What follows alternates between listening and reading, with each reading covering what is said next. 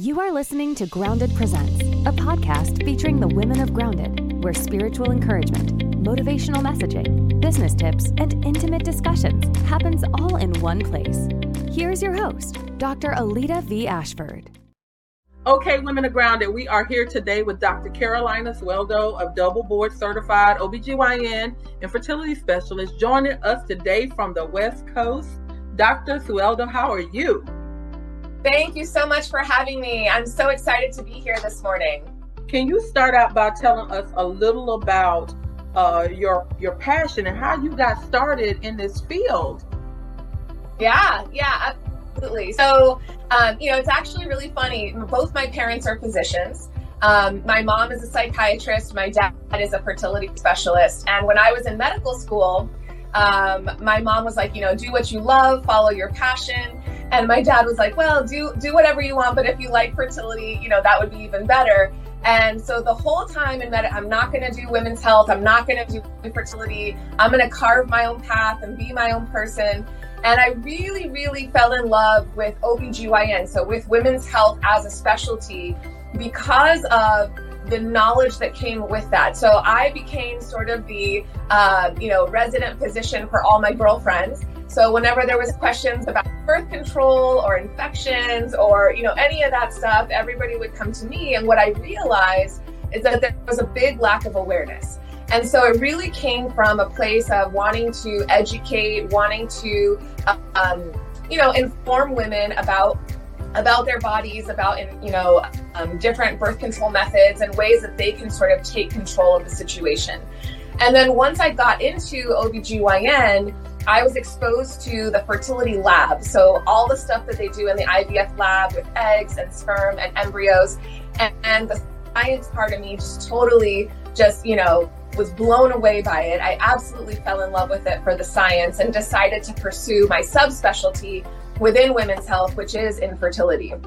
And, um, you know, I always tell people I fell in love with it for the science, but I stayed with it and it became a passion and a calling because of the patients. Because really, the bond that the fertility specialist forms with the there's so many visits. It's such an emotional journey. Um, you know, I've been in practice now almost a decade. I still have patients from my first years. They'll send me updates of pictures of their kids or whatnot. Um, so it really, it, you know, it's really something I truly love. I call it a vocation more than a job. It it truly is an emotional journey and as someone who uh, experienced infertility for seven years myself it is a pain you never forget one of the things I can say as a younger woman uh, starting that journey of infertility is that I wasn't quite sure like uh, what caused it or why it was happening. Can you kind of discuss a little some of the causes for infertility in women? Absolutely, absolutely. So I think that is a great first place to start because the truth is that many women, well, most of us, I would say, we grow up, we want to do the responsible thing, we want to be safe, we, you know, it's we're trying to avoid pregnancy until we're ready, and we've never really had to think about, well, what happens if I can't or if I have difficulty or you know, we don't really think about the other side. We're not really brought up to think that way. Um, and it's also something that's not talked about enough. Up until recently, there was a lot of shame, isolation, guilt, blame surrounding infertility. You know, the thought of um, there's something wrong with me, or I'm not a woman, or I can't come, you know, whatever the thought process may be, that are obviously totally erroneous because what we now know is that infertility is a medical disease just like diabetes, just like high blood pressure, it is a medical disease. It's not something that you caused or that's your fault or you didn't relax enough or whatever, you know, situation may be. Um, and so, really, when we talk about infertility, we want to define it. And we define infertility for women who are under the age of 35 if they've been having unprotected intercourse for over a year. But for women who are over 35, we actually cut that time frame down to six months because of the concept of reproductive aging. And we'll talk about that in just a minute. Mm-hmm. So generally we do use those markers of time. So a year if you're under 35 or 6 months if you're over 35. But I always like to highlight there are other reasons why you may see a fertility specialist or you may want to see a fertility specialist sooner. So, for example, if you're skipping periods. You go three, four months without a period, you're not having a regular cycle every month. That is definitely not normal. So, even though it's great to not have a period, it's not normal. Every woman who's healthy, of reproductive age, should be getting a monthly menstrual cycle. And if you're not, then we need to explore why. Another thing would be extremely painful periods. So, you know, we all either ourselves or we know someone who maybe, you know, had skip school a couple days each month or, you know, doubled over in pain, taking medication, you know, around the clock for those three or four days, um, or calling out of work, can't be intimate with your partner. Those are absolutely not normal. It should not be that painful. Um, and that absolutely merits exploration. And then there's other risk factors. Let's say, you know, you had the unfortunate circumstance of having a sexually transmitted disease, or you had um, the even more unfortunate circumstance of having a diagnosis of cancer or chronic illness that may impact fertility. So you, there are definitely situations where you want to see somebody much sooner. But generally speaking, if the patient and or the couple is healthy, we go by age along with time of unprotected intercourse. Well, I am so glad you mentioned um, the painful periods because I know for myself over the years, I suffered from, like you said, chronic periods where I could not even go to work. Uh, it was Motrin, 800 milligrams, the whole nine. And I learned later that it was endometriosis and maybe yep. some, some fibroids mixed in there. But the whole time, my whole life, I just thought that this was normal. So I appreciate you shedding some light on the fact that it's not normal. This is not yes. normal. Not anything to that um, degree by no sense of the imagination. Um, another thing that I want to ask you about is besides IVF, which I know is, is one of the more common treatments, are there some other things that women can do uh, sure. in terms of treatment? Yeah, so I I like to talk about well, the first thing I'll say is I'm I'm grateful to Hollywood for shedding light on this issue. I think that they have very much normalized the conversation surrounding infertility, surrounding IVF, you know, the use of surrogacy, surgery, etc. Mm-hmm. Um, but as with all things Hollywood, you have to take it with a grain of salt. Um, and so you want to make sure that you're definitely speaking with a professional because, as you very well stated, there's tons of other treatment um, that is not simply just IVF. So there's a lot of other things that we do. Now, generally speaking, when I'm talking to my patients, I typically talk about treatment in three three arms or three buckets. So the first one is the medical treatment or the fertility treatment we'll be doing in the clinic, and I'll talk about that in just a second. The second one is over the counter supplements. So there may be some supplements that are recommended depending on your individual case, either for you or for your partner. And then the third one is lifestyle, which I think a lot of times is sort of glossed over. We don't spend enough time talking about lifestyle. But I want to say just how important optimizing your natural fertility is. So, from a nutrition standpoint, exercise standpoint, sleep. Sleep is such a big pillar of health, and so many of us have sleep disorders. Work exposures, chronic low stress, you know, things, all those types of things you really want to try and hone and optimize if you can. Um, when I talk about chronic stress, I also talk about stress management. Knowing that infertility and the infertility journey is stressful, what are you doing? Are you doing acupuncture, meditation, yoga, counseling, working with a therapist, group support, something to help you in that, that's going to be so important. So, lifestyle and supplements, you know, we're not going to talk too much about today, um, but I did want to highlight that those are super, super important to be talking about and making sure you're doing everything you can in addition to the fertility treatment. So, focusing in on the fertility treatment, we really divided up into a few different spaces. So, you know, IVF obviously is the most advanced technology we have. There are many different ways that IVF can be done. Um, we can add genetic testing of the embryos. Uh, we potentially have the use of egg donor, sperm donor, embryo donation, surrogacy. So there's a lot of different ways that IVF can look. Um, and those are going to be tailored to each individual case. But outside of IVF, there's actually three other treatments that we talk about. One is reproductive surgery. So let's say you have fibroids, which you mentioned earlier, or polyps inside the uterus, or one of your tubes is damaged. Um, those types of diagnoses may all warrant surgery before you jump into any mm-hmm. fertility mm-hmm. treatment. Or sometimes surgery alone is enough to say, okay, you know, you're young, we've taken care of the issue. Let's maybe give it three months or six months of you trying on your own. And then if you're not pregnant, then we'll jump into treatment. So reproductive surgery is definitely something that is still very much used and needs to be individualized to each patient's case. The next bucket that we talk about is uh, medication. So fertility medications are largely divided in two groups. So one is oral medications, the other one is injectable medications. And so your doctor, especially if you have irregular cycles, may not be talking about IVF or surgery, may be talking about these medications mm. to try to ovulate and then having timed intercourse at home at the time of ovulation.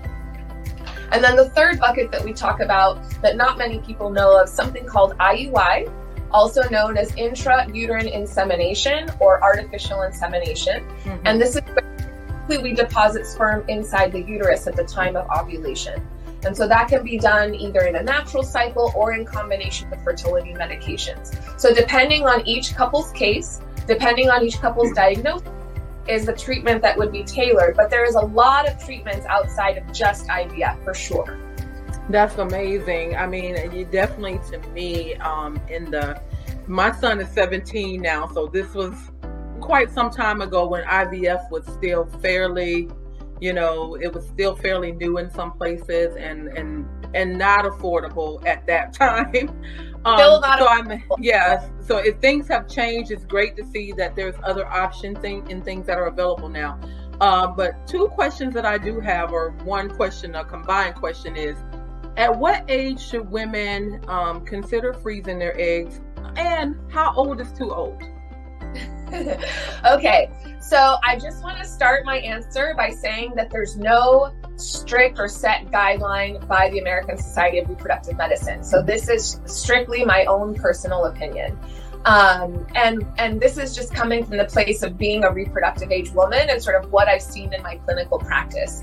And typically, what I tell patients is that you know, in your sort of late teens, early 20s, no one's really thinking about pregnancy or or if they are they're usually thinking about avoiding it. Right. Some are thinking about pregnancy and that's wonderful because those are typically our peak fertile years but in today's society most of us are not yet. So as we get to our sort of mid 20s to late 20s you know the question needs to be do i want to have children yes or no? And if i want to have children what does that plan look like is that something that is you know, not on the horizon? Is that something that's a year or two away? Um, and so I think those types of questions need to start being asked.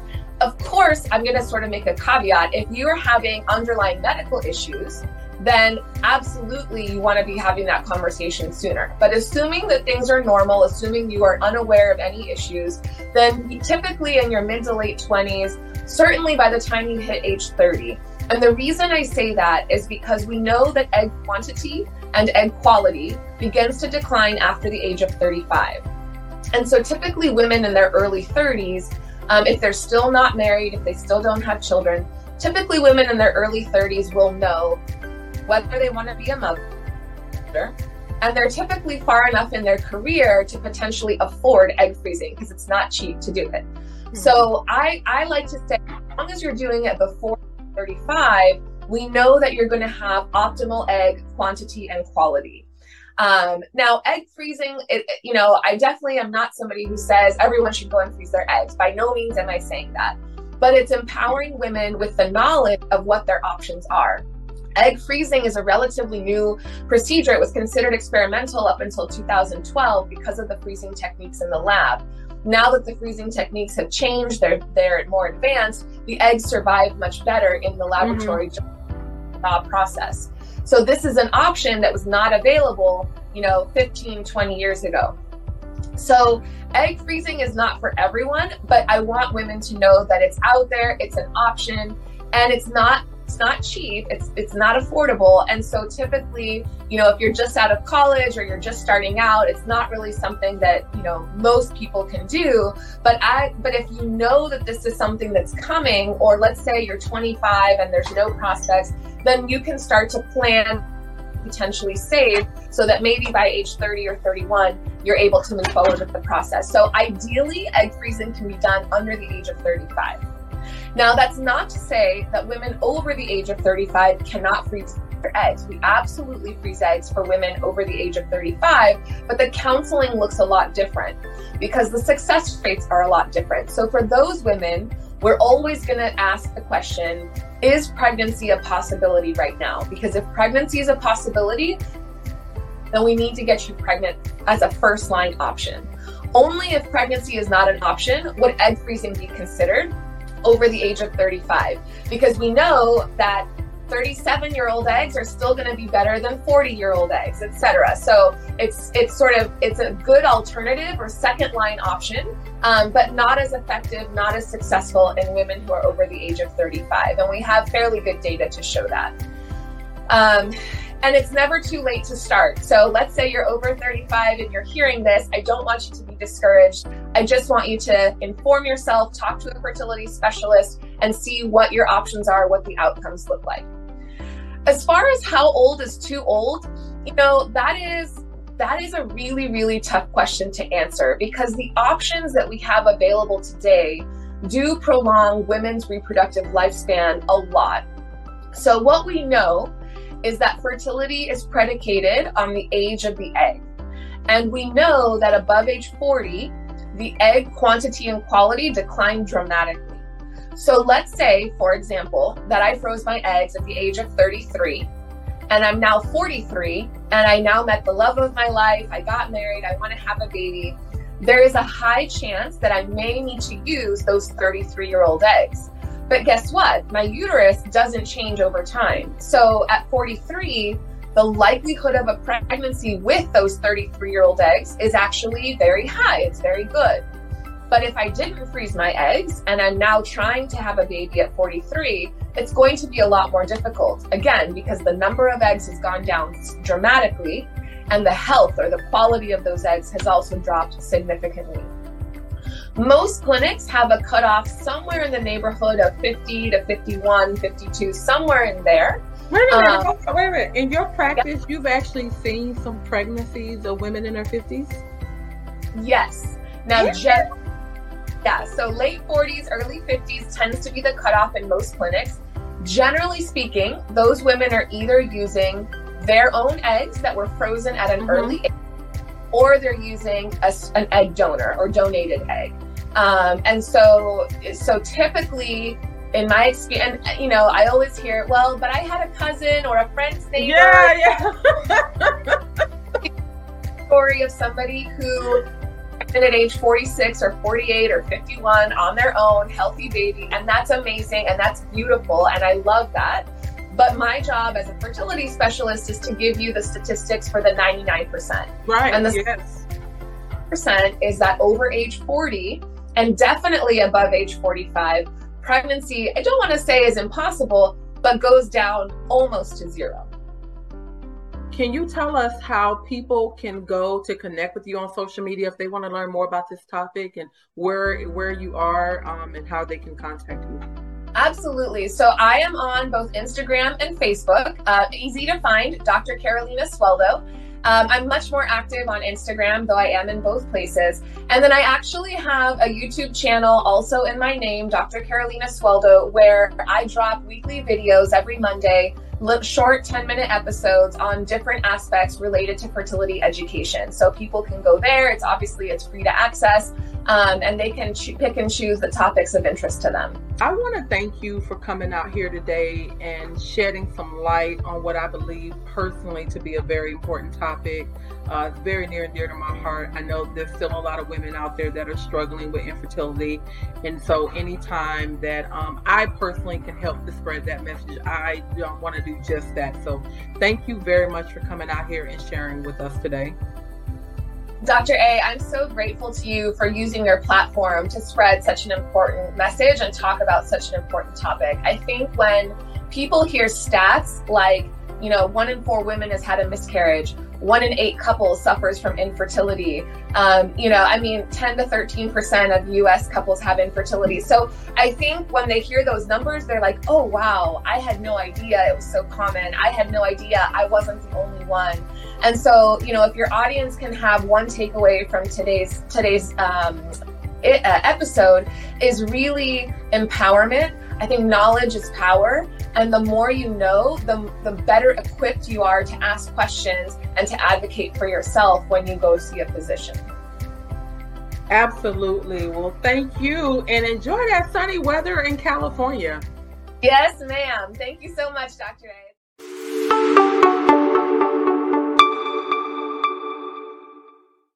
Thank you for listening. Be sure to join us on the Grounded Facebook page, where hundreds of women are connecting and encouraging each other daily.